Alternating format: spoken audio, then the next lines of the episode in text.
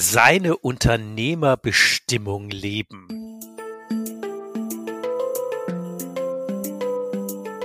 »360 Grad von Chef zu Chef«. Der Unternehmer-Podcast der VR Bank Würzburg. Rund um Unternehmen, Bank und Finanzen. Gemeinsam Zukunft gestalten. Viele Unternehmer schielen ja ganz heftig auf den Gewinn und den Ertrag und andere, so wie unser Gast heute, die sagen, nee, ich lebe lieber meine Bestimmung, dann passiert der Rest völlig von alleine. Und genau darüber reden wir heute mit Stefan Dropka, 55 Jahre alt, Ingenieurbüro mit 25 Mitarbeitern und Stefan hat für sich seine Unternehmerbestimmung gefunden. Also erstmal herzlich willkommen, Stefan, bei uns heute hier im Podcast. Ja, danke Ulrich für die Einladung. Wir starten gleich mal mit dieser Frage.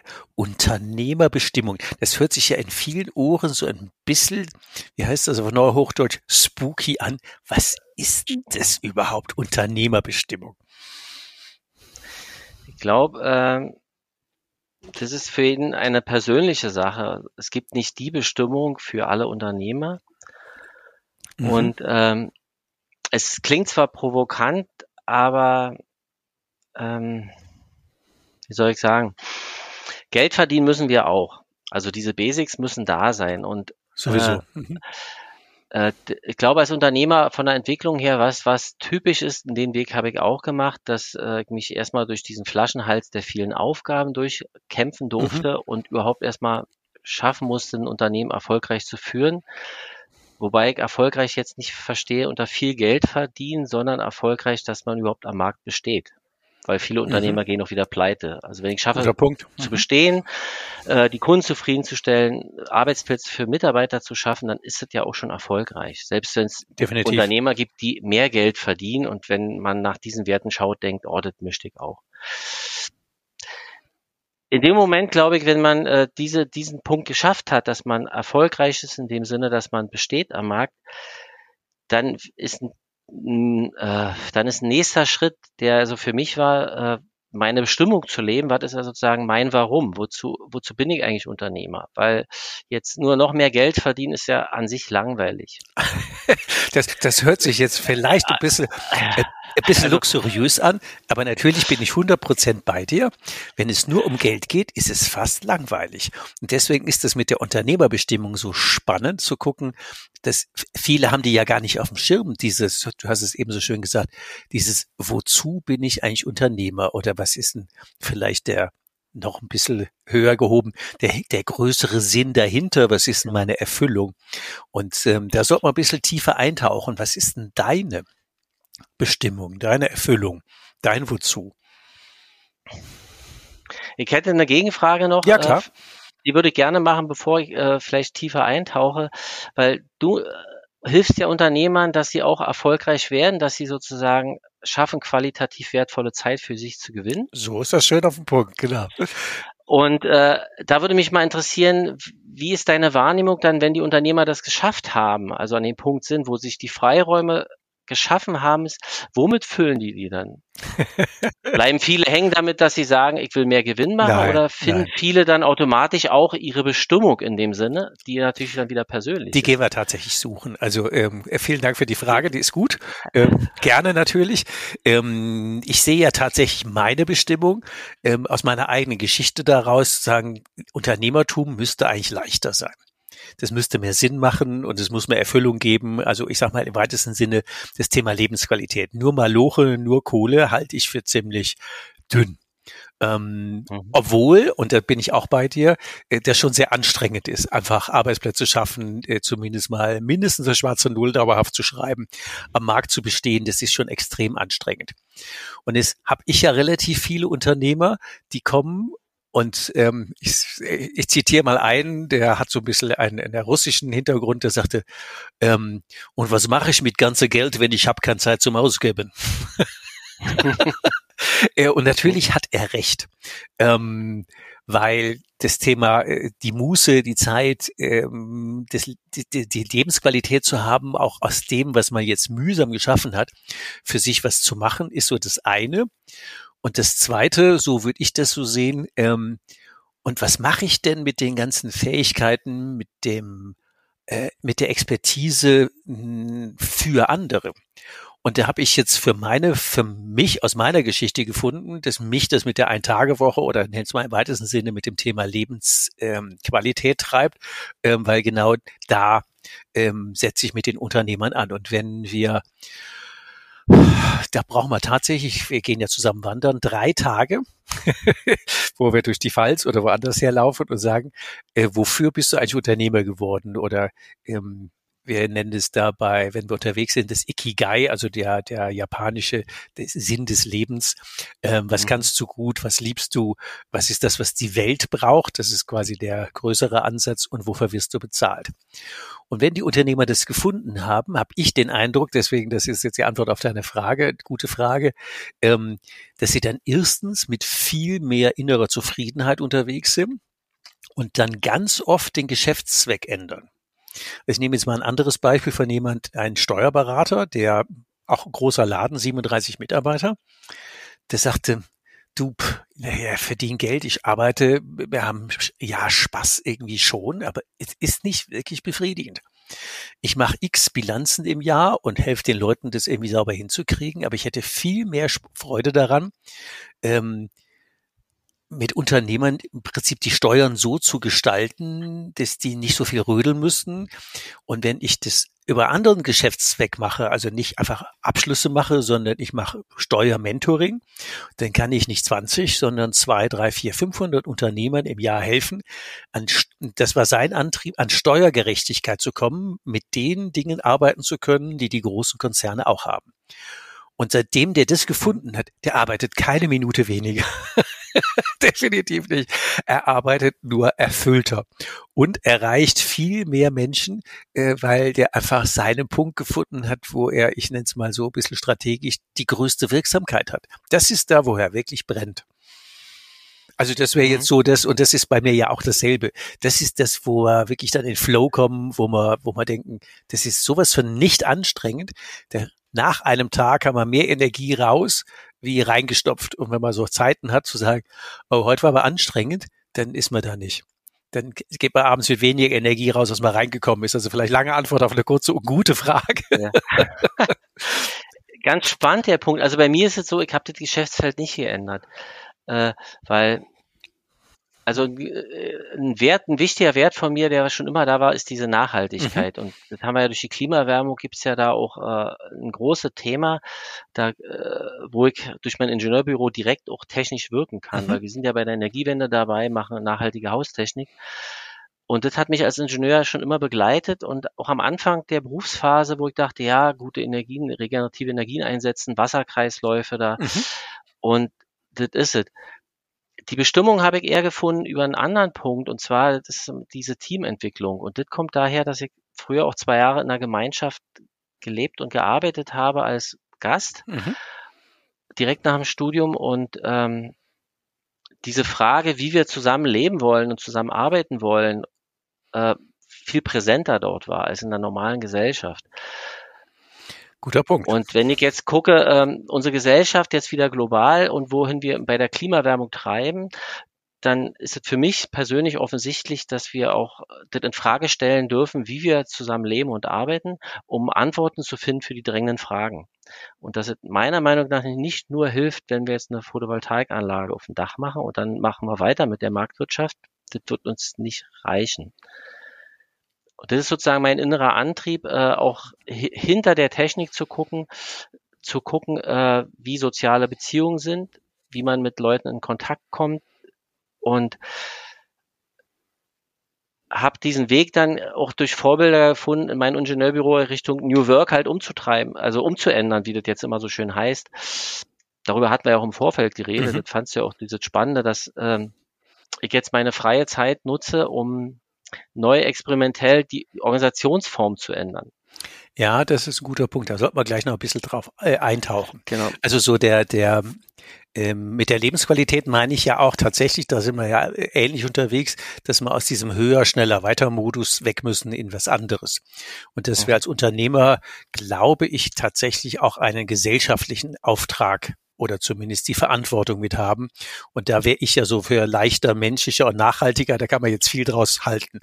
Ähm, und wenn wir jetzt nur äh, an der Wärmetechnik oder an der Heizungs- oder Klimatechnik arbeiten und nicht an der Gesellschaft, ist es vielleicht auch zu dünn, weil du hast ja auch 25 ähm, Mitarbeiter, also 25 Familien, 25 mal eine Wirkung. Freuen die sich montags, wenn die zu dir kommen? Äh, nehmen die was Positives mit nach Hause? Haben die eine Sinnfrage zu sagen, wir arbeiten gemeinsam? Ich will nicht sagen an einer neuen Gesellschaft, das wäre vielleicht ein bisschen Zusprung, aber an neuen Möglichkeiten, wie wir zusammenarbeiten, wirken, Spaß haben ähm, und anders zusammenarbeiten als nur top-down und wir machen das, was der Stefan sagt, sondern wir haben eine gewisse andere Qualität in der Firma und die lohnt es sich ja zu beschreiben oder auch den Weg dahin. Ähm, wie war denn bei dir die Veränderung vom ja, wenn man es so sagen darf, vom klassischen Unternehmer hin zu dem, jetzt äh, bleiben wir bei New Work, eine andere Art von Zusammenarbeit, die ihr äh, ja pflegt. 360 Grad, von Chef zu Chef. Der Unternehmer-Podcast der VR Bank Würzburg. Rund um Unternehmer, Bank und Finanzen. Gemeinsam Zukunft gestalten. Na, der Ausgangspunkt war meine eigene innere Sehnsucht mhm. nach, nach einer so äh, im Prinzip eine andere Welt ist möglich, eine andere Art zusammen zu arbeiten müsste doch auch möglich sein. Ich beobachte bei vielen Ingenieurbüros, dass die ähm, ausbrennen, dass die unter Druck sind, immer viele Projekte machen müssen und diese Top-Down mit der Kontrolle der Chefs den Druck eher erhöht und yep. die Leute nicht wirklich glücklich und zufrieden macht. Und die Frage, also mein Ausgangspunkt war im Grunde genommen die Frage auch, äh, ist es nicht möglich, ähm, einen Raum zu schaffen, wo die Leute in ihr Potenzial reinwachsen dürfen, gemäß ihrem Tempo, was mhm. sie haben. Und ich glaube zutiefst an das, äh, an das Kreative im Menschen, dass eigentlich jeder den Wunsch hat, äh, sich zu verwirklichen, mhm. eine Selbstwirksamkeit zu Guter spüren. Punkt. Und ähm, das war mir halt wichtig, dass ich dazu sozusagen als Experimentierfeld diesen, diesen Raum jetzt schaffe, wo auch die reinwachsen dürfen, die auch Fehler machen können, nach links und rechts schauen dürfen und das Vertrauen spüren, was ich in sie habe. Also ich kontrolliere ja nicht mehr. Ich bin, ich bin in den Projekten ja nur punktuell dabei und zwar immer dann, wenn Leute aus dem Team sagen, Stefan, wäre schön, wenn du jetzt mal äh, bei der Sitzung mit dabei bist. Das, Oder das, Stefan, ich habe eine Frage an dich. Dann hm. komme ich dazu, wenn das nicht passiert, dann komme ich überhaupt nicht mehr dazu. Das heißt, ich habe das Projekt äh, akquiriert, das geht ins Team rein und äh, irgendwann kann ich dann theoretisch lesen, äh, ja, die Rechnung ist gestellt. Und ich weiß nichts über das Projekt. Ich weiß, ich erfahre nur dann was über das Projekt, wenn das Team mich einbezieht mit meiner Erfahrung und meiner Kompetenz und mich beratend haben möchte. Ansonsten bin ich mhm. draußen.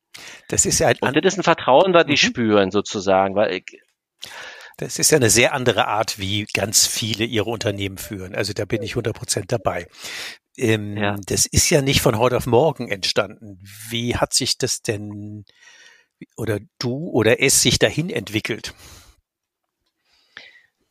Der Ausgangspunkt ist, dass, dass ich als Unternehmer ähm, diesen Raum aufgemacht habe. Das heißt, ich habe ich hatte so mehrmals so, so einen Trick angewendet. Äh, ich hatte zum Beispiel mal so ein Unternehmenstraining bei Stefan Mehrath gemacht, mhm. hatte ich dir auch erzählt. Und da war ich von einem Tag zum anderen eigentlich nur noch halbtags in der Firma, weil wir sollten ja, weiß ich, 20 Stunden in der Woche an uns arbeiten. und dann habe ich im Grunde den Leuten gesagt, bei mir in der Firma, ja, bisher seid ihr gewöhnt, ich bin den ganzen Tag da, mhm. aber jetzt mache ich eine zweijährige Ausbildung und bin nur noch halbtags da. Mhm.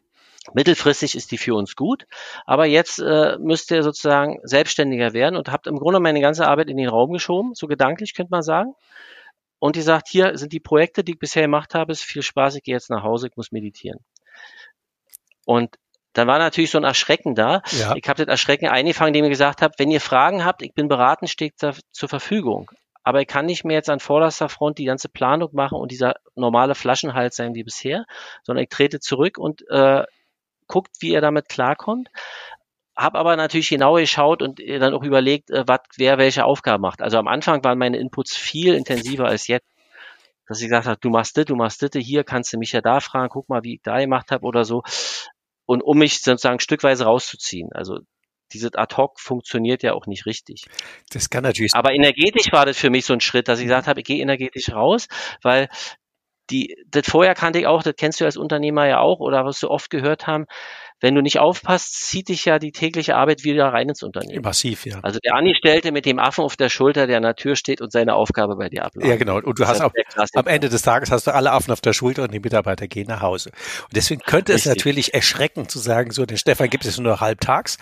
Ähm, man könnte auch sagen, das ist ja die Leute ins kalte Wasser geschmissen. Man könnte aber auch sagen, das ist ja ein gigantomanischer äh, Vorschuss an Vertrauen und Zutrauen, zu sagen, mhm. ähm, Jungs, ich nehme mich mal zurück, ich nehme mich auch selber mal nicht so wichtig. Ihr seid ja grandios gut. Ihr könnt mhm. es.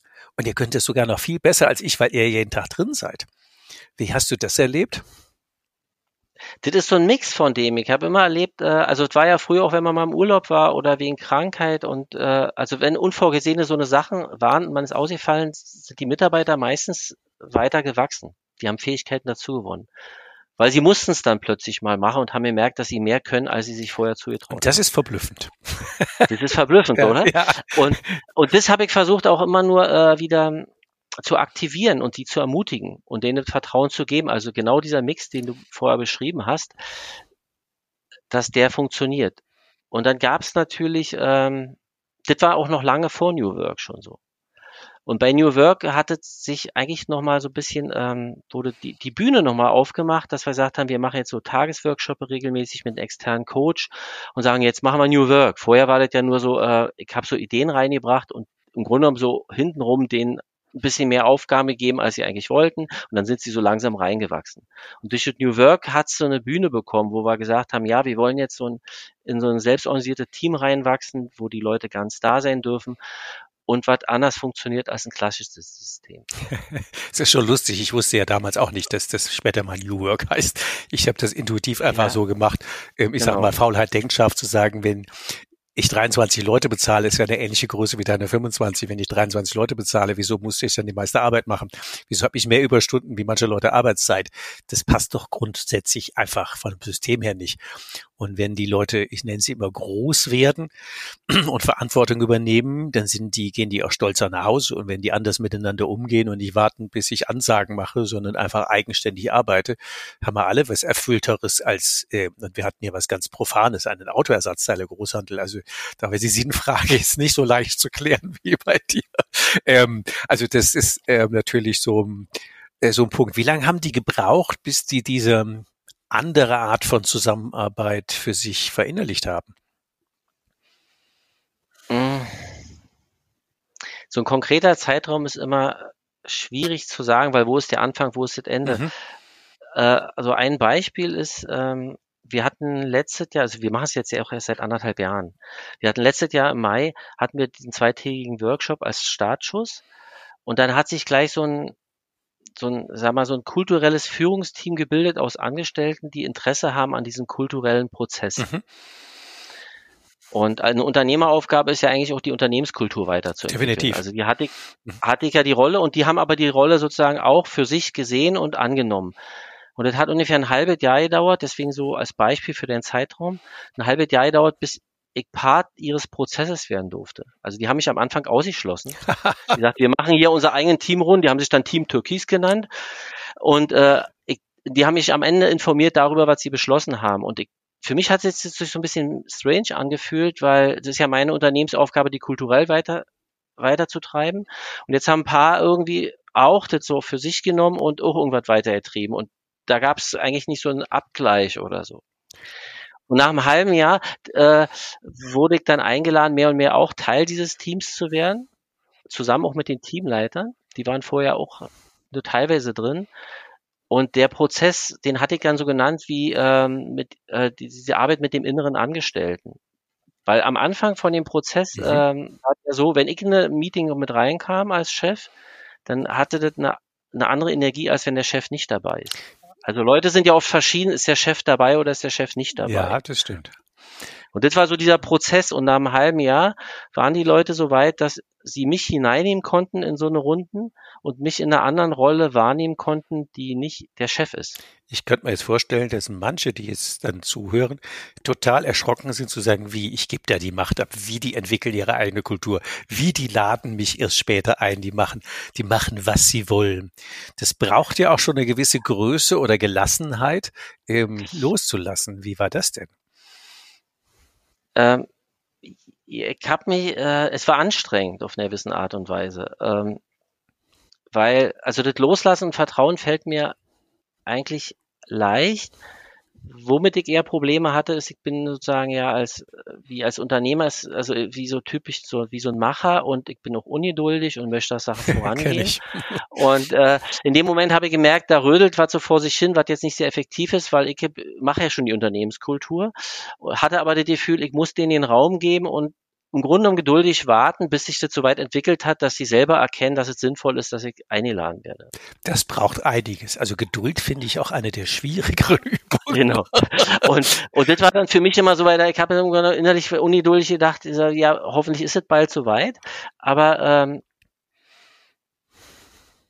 das war, glaube ich, gut, wirklich zu warten. Das ist auch so ein Learning noch aus dem letzten Jahr für mich, wo ich ja diesen New Work-Prozess jetzt immer weiter vorantreibe dass es wirklich meistens ist als, als Chef, der den Raum hält, meistens ist weniger wirklich mehr. Also es ist ja oft genug so, ich habe so, ich bemerke in meiner Organisation irgendwie da und dort, da könnte man so einen Impuls geben. Und ich lerne zunehmend mehr, dass ich eigentlich immer weniger Impulse gebe, tatsächlich. Mhm. Weil diese Fremd, diese von, diese von außen, dieser Impuls reingeben, ist oft so eine Art Helfen, die nicht wirklich den Leuten hilft, in ihre Selbstwirksamkeit zu kommen ist ein ganz großes Thema, glaube ich, auch beim Coachen, wenn man den Leuten zu sehr, die sehr pusht in eine bestimmte Richtung, dass man dann nicht mehr so gut coacht, sondern die Leute sich selber das sozusagen rauskriegen müssen. Den Weg. Das ist tatsächlich der schwierigere Weg, zu sagen, wie es geht. Macht es so mit Gelinggarantie genau. wie bei Aurora Mail. Ähm, da lerne die aber nichts tatsächlich. Und die mhm. Geduld zu haben, vielleicht die passende Frage zu stellen oder auch mal mhm. was ähm, äh, anbrennen zu lassen, ist vielleicht ein bisschen viel, aber sagen wir mal reifen zu lassen, ähm, um zu sagen, die kommen da schon drauf. Und dann ist ja das, was die sich an Lösungen ausdenken, ja viel wertvoller wie, also viel, viel wertvoller, mhm. als wie wenn wir das vorgeben. Du hattest eben das Thema ähm, Team Türkis genannt. Da würde es wahrscheinlich ganz gut sein, den Herrn Lalou, Frederic Lalou mal ins äh, Feld zu führen. Das war ja auch einer der Impulse, die euch oder dich weiterentwickelt haben. Magst du mal zwei Takte über den Herrn Lalou und ähm, seine Art von Unternehmenskultur? Der ist ja auch so ein bisschen ein Kult Mensch ein bisschen darüber erzählen. Mhm. Also sehr gerne. Der Frederik Lalou, der hat, äh, der war mal unser äh, Unternehmensberater bei McKinsey und äh, ist 2011 bis 2014 hat er dann eine, drei Sabbatjahre gemacht mit der Fragestellung, gibt es irgendwie Firmen, die neue Wege begehen? Und hatte dann auch, wie er so wusste, also sozusagen sich bestimmte Größen mussten die Firmen haben und dann ausgewertet. Und daraus entstanden ist ein, so ein ist eigentlich so eine, so eine Bibel im New Work Bereich ja. und äh, mhm. diese Reinventing Organizations war 2015 rauskam, wo er verschiedene Firmen verglichen hat, die unabhängig voneinander einen ähnlichen Entwicklungsweg gegangen sind, die sich nicht kannten, aber er konnte dann äh, irgendwie sehen, eigentlich machen die viele Sachen ähnlich. Mhm. Und dann hat er sich sozusagen das auch benannt mit diesen, mit diesen türkisen Organisationsformen. Daher kommt der Name Türkis auch. Er hat sie dann genannt integrale evolutionäre Organisationsform. Die Farbe Türkis wurde dem etikettiert. Und das stammt so ein bisschen aus dieser anderen Theorie von Spiral Dynamics. Mhm. Äh, ganz kurz, da geht, geht man davon aus, dass die Menschheit äh, Entwicklungsstufen immer weitergegangen ist und von der Urgesellschaft bis jetzt und immer, wenn wir eine neue Entwicklung gemacht haben, wie mit der Aufklärung, Industrialisierung, vorher mit der landwirtschaftlichen Revolution, gab es auch neue Organisationsformen. Und die hat der Herr Lalou da auch nochmal beschrieben, also aus der Sicht nur der Organisationsform. Und das Klassische in der Marktwirtschaft ist ja eine Organisationsform, die im Prinzip über Plan und Kontrollieren des Plans entsteht. Und was ein bisschen moderner ist und seichter ist und noch das, das mit diesem grünen Tisch und äh, wir sind alle gleichwertig und der Konsens die Entscheidung und danach der nächste Step, der seiner Meinung nach ansteht, ist halt sind diese türkisen Organisationen, wo es nicht darum geht, keine Hierarchie zu haben, sondern eher eine praktisch eine Hierarchie nach Kompetenz und wo man versucht, die verschiedenen Sachen zu integrieren. Das ist für Unternehmer ja ein spannender Prozess, weil ähm, der Lalu beschreibt das ja in verschiedenen Farben, die müssen wir jetzt nicht weiter vertiefen, aber auf jeden Fall werden wir das ja, Buch einfach genau. mal in den Show Notes verlinken, weil äh, wir beide sicher der Meinung sind, das ist extrem lesenswert für Leute, die einfach sagen, ah, da geht doch noch ein bisschen mehr und äh, so wie wir eingangs hatten, ähm, nur Geld verdienen ist vielleicht auf Dauer auch ähm, langweilig und eine andere Art von Miteinander umgehen, eine andere Art von ähm, Unternehmenskultur, die allen gut tut. Ähm, das macht schon sehr viel Sinn. Deswegen werden wir den Herrn Lalu mal einfach vernetzen und zu gucken, ähm, was ist denn das mit dem Türkis? Was hat sich denn jetzt konkret in eurem Unternehmen, in deinem Ingenieurbüro verändert in den letzten anderthalb Jahren? Wie, wie muss man sich jetzt so einen Tagesalltag bei euch vorstellen? Eins wissen wir ja schon, Sie fragen nur gelegentlich nach Hilfe und die machen den Rest von alleine. Wie organisieren die sich? Sehr gute Frage. Bevor ich darauf eingehe, würde ich noch mal kurz was zu Lalu sagen als, wenn wir verlinken als Hinweis, was glaube ich wirklich wichtig ist, ähm, wenn man sich auf diesen Weg gehen will, gehen will, dann braucht man eine externe Hilfe. Zwingend. Ohne ist nicht machbar. Das ist wirklich okay. wichtig und er schreibt auch, das ist aber eher weiter hinten im Buch, schreibt auch drin, die notwendige Voraussetzung ist, dass der, der Chef oder der Gründer, äh, der Unternehmer auch wirklich dahinter steht. Genau. Ja, ohne das und äh, ich glaube, das ist wichtig am Anfang, deswegen wollte ich es jetzt nochmal hinsagen, wenn jetzt jemand denkt, ist eine tolle Sache, ich würde das gerne auch angehen, wenn er, dass er auch mit einem externen Coach prüft, ob er weit genug ist, sozusagen diesen Schritt zu machen. Weil du du musst in der Lage sein, sozusagen ins Vertrauen zu gehen und einige so auszuhalten. Ansonsten wirst du selber persönlich dran scheitern. Und das macht Sinn, das vorher zu machen, bevor man ja. sein ganzes Team da irgendwie aufscheucht und dann feststellt, dass man das halt nicht aushält und dann wieder eine Rolle rückwärts macht. So. Genau, das fände ich als Hinweis total wichtig. Und das ist übel, das geht gar nicht. Also das, ja. das, das, ja, absolut, absolut. Wichtiger Punkt. Ähm, wenn du nicht 100% entschlossen bist, dass du eine andere Form haben willst, äh, einfach sein lassen. Definitiv, das geht schief. Also das, ähm, ja, absolut. Also was ist jetzt, jetzt war ja deine Frage gewesen, was hat sich bei was ist jetzt anders bei euch? Wie organisieren die sich im Tag? Also ich meine, 25 Leute ist ja schon ein echter, ein echter Haufen Menschen. Das ist ja nicht zwei, sondern 25 sehr individuelle ähm, andere mhm. Menschen, die gemeinsam arbeiten und dich als Chef nur gelegentlich ähm, involvieren. Wie ist denn das im Tagesalltag jetzt genau? Und wie geht das im Tagesalltag? Also wir machen ja Projektarbeit als Ingenieurbüro, Projekte, ein bisschen Fachbauleitung mhm. und diese Arbeit ist an sich ja gleich geblieben.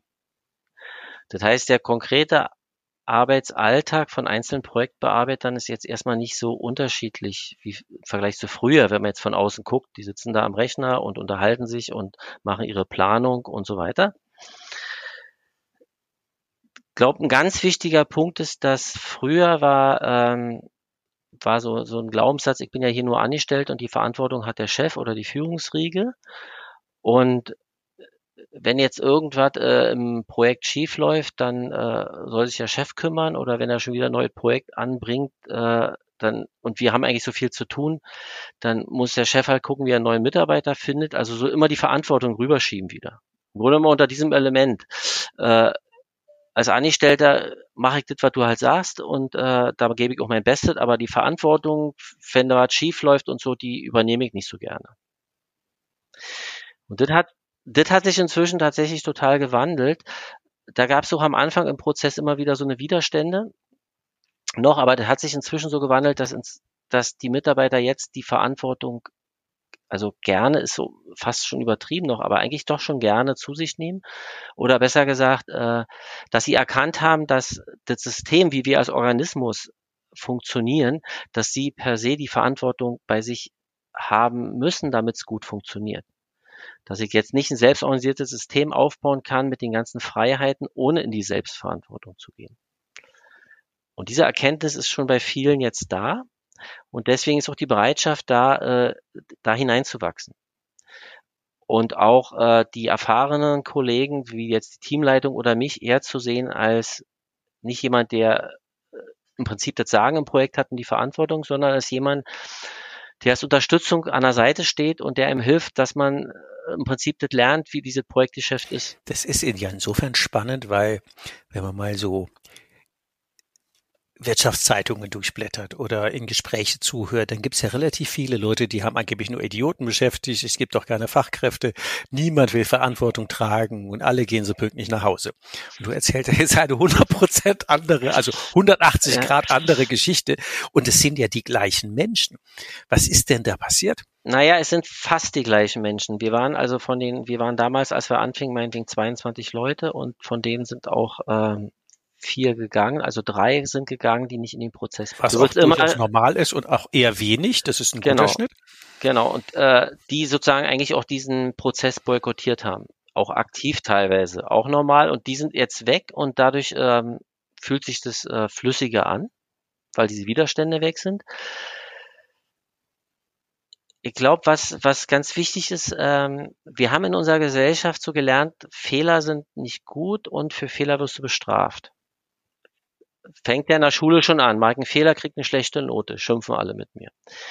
Und so sind, glaube ich, viele Angestellte konditioniert im normalen Arbeitsleben. Sie kriegen eine Anweisung, sie müssen ordentlich machen und äh, wenn sie falsch machen, dann werden sie sozusagen bestraft, indem sie halt beschimpft werden oder weiß auch immer. Und das gibt's bei uns nicht. Also bei uns ist es so, wenn, egal was für Fehler passieren, dann gucken wir nach vorne und gucken, äh, was wir daraus lernen können. Und für mich sind Fehler normal.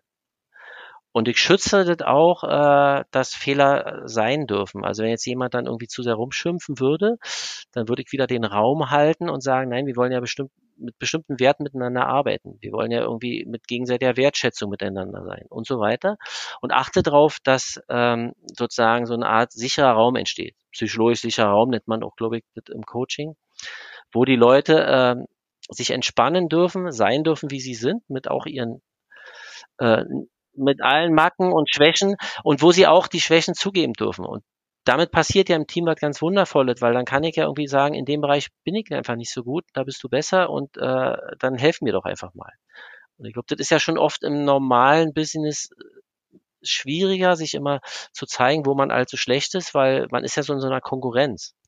Ja, und ich, äh, nenn, ich ist, also äh, ich nenne das immer Schaulaufen. Genau. Weil, oder wenn man die jetzt mal so ein bisschen über andere Organisationsformen lästert, mhm. ähm, hatte ich neulich mit einer Führungskraft gesprochen, ähm, die ich natürlich jetzt nicht zitieren will. Und sie sagte, ja, in so einer, war ein relativ großer Konzern. Und ich sagte, eigentlich macht sie, es war eine Frau, macht sie den ganzen Tag nur Folgendes. Save your own ass, save your boss's ass, save your boss's boss's ass and save your boss's boss's boss's ass. Also, ja, ähm, ja. sich den, den, den, den Arsch retten und das über oder mehrere Hierarchiestufen. Und wenn da 90 Prozent der Energie verpuffen und die gehen abends nach Hause und sind platt wie eine Flunder, was willst du denn da rocken? Und deswegen ist das ein super cooles Beispiel, was sich da es sind ja dieselben Menschen, aber dieser Rahmen, psychologische Sicherheit, hast du eben gesagt, den Rahmen, den wir denen geben, zu sagen, sei so wie du bist und krieg deine PS auf die Straße und Gott Fehler, ja, wir machen die ja nicht vorsätzlich, sonst wäre es ja Sabotage. also irgendwas hat ja vorher nicht funktioniert.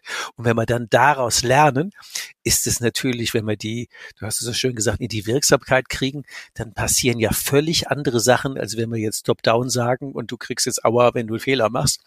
Ähm, wie viel Energie soll man als Unternehmer denn da rein also das ist ja fast unmenschlich. Und da drehst du ja, und deswegen ist das ein super gutes Beispiel, da hast du ja mit ziemlich ähnlichen Menschen und drei oder also mhm. drei mhm. oder vier von 25 ist ein sauguter Schnitt. Also normalerweise rechnen wir mit ungefähr einem Drittel, wenn wir so einen Prozess haben, und da liegst du ja deutlich drunter. Ähm, also von daher, das ist äh, sehr gut, formidabel. Ja, und dann gibt's halt äh, also wir haben so auch so ein paar Sachen eingeführt, also über die Zeit jetzt, über die anderthalb Jahre, äh, die helfen sollen, dass die Leute in ihre Selbstwirksamkeit kommen oder auch das Miteinander, wie das letzte, was wir eingeführt waren, war zum Beispiel ein Spannungsspeicher. Was ist das? Also eine Spannung wird definiert als ein Zustand, den du als Person empfindest, der sozusagen eine Abweichung ist von deinem Idealzustand. Du gehst also in eine Organisation rein und denkst ja, ja, das müsste da eigentlich anders laufen oder könnte anders laufen oder du wünschst dir und das läuft noch nicht so gut, dann hast du eine Spannung damit. Daraus entsteht normalerweise oft, dass die Leute die A für sich behalten oder eben äh, über andere lästern, schlecht reden, dass da nicht Sachen laufen. Aber das ist halt nichts Konstruktives erstmal. Oder in Stress kommen. Und wir haben jetzt ähm, das beim letzten Workshop eingeführt, erklärt und haben jetzt den Raum geschaffen. Es gibt sozusagen so eine eine Excel-Tabelle für alle sichtbar, noch bestimmte Bereiche unterteilt und die Leute sind ermuntert, ihre Spannung einzutragen. Wurde jetzt noch nicht so viel angenommen, also ein bisschen äh, von dem, der uns das empfohlen hat, unser Coach, bei ihm im eigenen Erleben ist es viel mehr gewesen. Ist wahrscheinlich von Fall zu Fall verschieden. Ist auch egal. Es ist aber so, dass wir sozusagen jeden, wir haben immer Montag so ein Montagsmeeting, äh, wo alle zusammenkommen, einmal die Woche, weil wir auch äh, in verschiedenen Standorten sind, teilweise im Homeoffice und damit man einmal in der Woche sieht man sich, das ist so ein Meeting, dauert eine halbe Stunde ungefähr, gibt es kein Thema, wird gefüllt mit Themen, was steht gerade an. Und äh, da haben wir jetzt dieses Thema mit dem Spannungsspeicher auch zusammen mit Werte gekoppelt und es gibt drei im Team, die sind dafür verantwortlich, haben diese Rolle. Habe ich auch bewusst gemacht, dass ich damit nichts zu tun habe, weil wenn der Chef dann wieder äh, wäre nicht gut. Und äh, da ist ein Raum jetzt, dass die Leute wissen, wenn ich jetzt so eine Spannung spüre, kann ich die jetzt da eintragen und da ist erstmal ein Raum, wo die erstmal genannt wird, bewusst gemacht wird. Das heißt ja nicht, dass sie gelöst wird, aber dann ist sie erstmal sichtbar. Und dann kann man gucken, was machen wir damit und wo können wir sie lösen. Und das ist ja auch wieder eine Einladung, dass du dich ganz zeigst ohne deine Maske, dass du sein darfst, wie du bist, dass du eingeladen bist zu zeigen, ich, ich empfinde, da und da gibt es irgendwas, was da hakelt. Da gibt es auch kein richtig oder falsch oder so, sondern. Oder dass einer die, die, die, tief die Luft einzieht oder die Augenbrauen hochzieht, ah, der schon wieder. Genau. Weil das macht, das ruiniert ja alles. Sondern genau. wenn der das ist gut, wenn der Raum da ist zu sagen, äh, ja klar, ich trage das da ein, und fertig, dann bin ich das ja schon mal los. Genau. Und dann sieht es auch jeder. Und es darf auch so, nee, es soll so sein, dass es jeder sieht. Und dann ist es gut. Was habt ihr sonst noch für ähm, Methoden oder Rituale eingeführt, die euch unterstützen? Wir haben ähm, das rollenbasierte Arbeiten eingeführt. Das heißt, äh, normalerweise hast du ja, jeder hat eine Stellenbeschreibung und ähm, die rollenbasierte Arbeiten ist auch ganz typisch beim New Work Prozess. Also das haben wir uns auch nicht ausgedacht. Wir sind ja, lassen uns ja mal von außen inspirieren. Und da geht es eigentlich im Kern darum, dass äh, jeder auch verschiedene Rollen ausführt. Also bei mir ist ja jetzt, was heißt Geschäftsführer, ich, ich halte den Raum, ist eine Rolle. Aber jetzt beraten im Projekt dabei sind, ist meinetwegen auch eine Rolle. Oder äh, die, im Vertrieb, also neue Projekte akquirieren, ist auch eine Rolle. Und so kann man die Rollen beliebig klein oder groß definieren, so wie das Team das als passend empfindet. Und wir haben für die Projektarbeit halt einfach gemeinsam definiert, welche Rollen braucht's und haben dann angefangen, das jetzt in die Projekte zu verteilen. Immer wenn so viel zu tun ist, habe ich auch das Gefühl, dass das nicht so richtig gut vorankommt, weil es dann so wie unter Radar erstmal verschwindet und dann kann man wieder gucken, wie weit ist es das. Das ist ja auch ein Prozess. Aber der Hintergrund der Rollen ist, dass, dass damit genau festgelegt wird, welche, welche sozusagen Rollen brauche ich im Projekt, welche, welche Person oder welche Funktion brauche ich im Projekt und wir haben auch definiert, nicht nur wie die heißt, sondern auch, was die Verantwortlichkeiten da sind. Die Rolle ist dafür zuständig, dafür und so weiter. Und damit würde auch wieder klar werden, äh, wenn du die Rolle hast im Projekt, was ist deine Aufgabe? Dann weißt du es aufgrund der Beschreibung, was ist deine Aufgabe. Die anderen wissen auch, was sie von dir erwarten dürfen. Weil das ist ja auch wieder, was wir gemerkt haben, wenn jetzt wenn du die aufeinander loslässt, die miteinander arbeiten und du hast nicht die klassische Hierarchie, der Chef, der das lenkt und sagt, du machst jetzt das, du das, ich führe das wieder zusammen und du hast so eine Selbstorganisation, dann, dann gibt es erstmal den Crash der Erwartungen. Weil ich denke ja, der macht das so und jetzt habe ich was geliefert gekriegt, damit kann ich nichts anfangen und da, so. Also die ganzen Diskussionen, die dann so aufkommen, die haben, haben wir natürlich auch gehabt.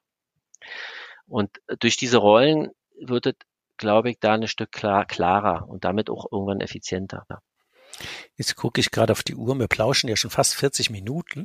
Das ist für einen Podcast dann auf Dauer relativ lange. Von ja. daher würde ich jetzt ja. gerne noch zwei Fragen an die stellen. Genau. Nämlich die eine wäre, ähm, was ich jetzt in deiner Unternehmerbestimmung, wie das jetzt ist, und danach, danach ähm, hätte ich gerne noch drei Tipps von dir für, wenn Unternehmer sich jetzt anfangen, mit ihrem, mit ihrer Unternehmerbestimmung zu beschäftigen, was du ihm mit auf den Weg gibst. Aber fangen wir mit deiner Unternehmerbestimmung an. Was hat sich denn jetzt für dich als Unternehmer oder deinem Sein als Unternehmer in deiner Bestimmung, was hat sich denn geändert? Wo bist du jetzt? Meine Unternehmerbestimmung habe ich mir mal definiert als, ich möchte Räume schaffen, wo ich, äh, wo Leute mit sich in Kontakt sein können und mit anderen Menschen Und das ist diese in Verbindung kommen, das ist auch wie mein Lebensthema, so habe ich es definiert. Diese Bestimmung hat sich nicht geändert, die ist jetzt irgendwie, die lebe ich jetzt gerade. Also das ist, ich bin total, ich bin total glücklich, ich bin auch total motiviert und es ist auch ganz spannend, mir ist es auf einer gewissen Ebene egal, was das und wie das Unternehmen sich entwickelt. Es ist mir natürlich nicht egal, aber ich habe kein Ziel. Wenn man sich mal fragt, wo willst du nächstes Jahr sein, ich habe wirklich kein Ziel, sondern ich lebe die Bestimmung da. Ich glaube daran, dass es ein guter Weg ist. Ich hoffe, dass wir auch sozusagen da irgendwie die, da erfolgreich sind und je erfolgreicher wir sind und eine höhere Strahlkraft haben, umso mehr freut mich das, weil ich ja dann irgendwie zeige, dieser gute Weg ist auch ein erfolgreicher Weg, funktioniert. Das ist natürlich cool. Aber ich lebe da so gerade meine Bestimmung und äh, bin da total happy mit. mit. Das ist ja wirklich völlig anders wie der normale und deswegen ist es wichtig, dass du das nochmal so schön ja, ausgedrückt ja, hast. Finde ich total cool. Ja. Da braucht ja eine gewisse, eine gewisse Grundgelassenheit. So erlebe ich dich ja auch nach dem Motto, du bist ja irgendwie, du bist ja bei dir. Also so sage ich einfach mal jetzt ohne Lobhudelei, sondern einfach nur, so erlebe ich das tiefenentspannt mhm. oder äh, ja, äh, mhm. bei dir, in, äh, wirksam. Also das ist ja auch ein Luxus, wenn man das äh, so einen Raum schaffen darf. Und wenn jetzt andere Unternehmer sagen, ah, was der Stefan Dropke da erzählt, das ist schon, schon cool. Das würde ich gerne auch ähm, mal angehen wollen, weil so richtig erfüllt ist das mit dem ganzen Stress bei mir jetzt gerade auch nicht. Und ich würde schon auch gerne mehr so ähm, in meine Bestimmung kommen und mehr so, ähm, ich sag's mal, ein bisschen bildhaft, ein erfüllteres Unternehmersein leben. Was würdest du denn den Menschen mit auf den Weg geben? 360 Grad. Drei Tipps für dich. Ich glaube, eine ganz wichtige Sache ist, dass man äh, sich von extern äh, da wirklich Hilfe holt zu. Sei es jetzt ein Coach, sei es ein Mentor, jemand, der auf dem Weg schon weiter ist als man selber. Der durch, der durch das persönliche Leben einem weiterhelfen kann. Ich glaube insgesamt auch ist diese, äh, sich ein Umfeld schaffen, was das fördert, dass man äh, bei sich ankommt und äh, lernt wieder wahrzunehmen, äh, sozusagen, was will man eigentlich selber, bei sich ins Gefühl kommen kann, ist total wichtig. Und um diese ersten beiden Punkte eigentlich dann auch genießen zu können und da rein zu können, muss man auch bei sich aufräumen. Das ist aber auch wieder ein Coach oder auch was du ja zum Beispiel schon mal machst äh, mit dieser Eintageswoche. Wenn du, wenn du immer das Gefühl hast, du hast zu viel zu tun, ist ja das Erste, dass du erstmal dort entrümpelst diese entrümpeln. Und dann hast du den Freiraum und dann kannst du gucken bei dir sozusagen, was sind eigentlich, was ist eigentlich das, wofür du brennst. Das sind die wichtigen Themen. Und dann kommst du, dann kommst du auf deine Bestimmung über kurz oder lang. Bin von überzeugt. Die hat jeder, ja. Sehr schön, ja. Ähm, guter Punkt. Ich sage äh, Stefan, herzlichen Dank für die tiefen Insights. Ich glaube, wir könnten noch eine Stunde weiter plauschen, ja. wie auch immer. Und vielleicht sollten wir mal einen Podcast 2.0 machen, zu sagen, wie ist denn das jetzt äh, in, der, in der zweiten Folge, ähm, wenn man da nochmal nach einem Jahr oder einem Dreiviertel hinguckt, weil das hat ja immer auch nur alles so eine, so eine zeitliche ja. Entwicklung. Wie, wie geht das? Und ähm, im Moment bist du auf einem tollen Weg. Herzlichen Glückwunsch und äh, nochmal ganz herzlichen Dank, lieber Stefan, für die tiefen ja, Insights. Sehr gerne, hat mir sehr viel Spaß gemacht, die Unterhaltung. Können wir gerne wiederholen.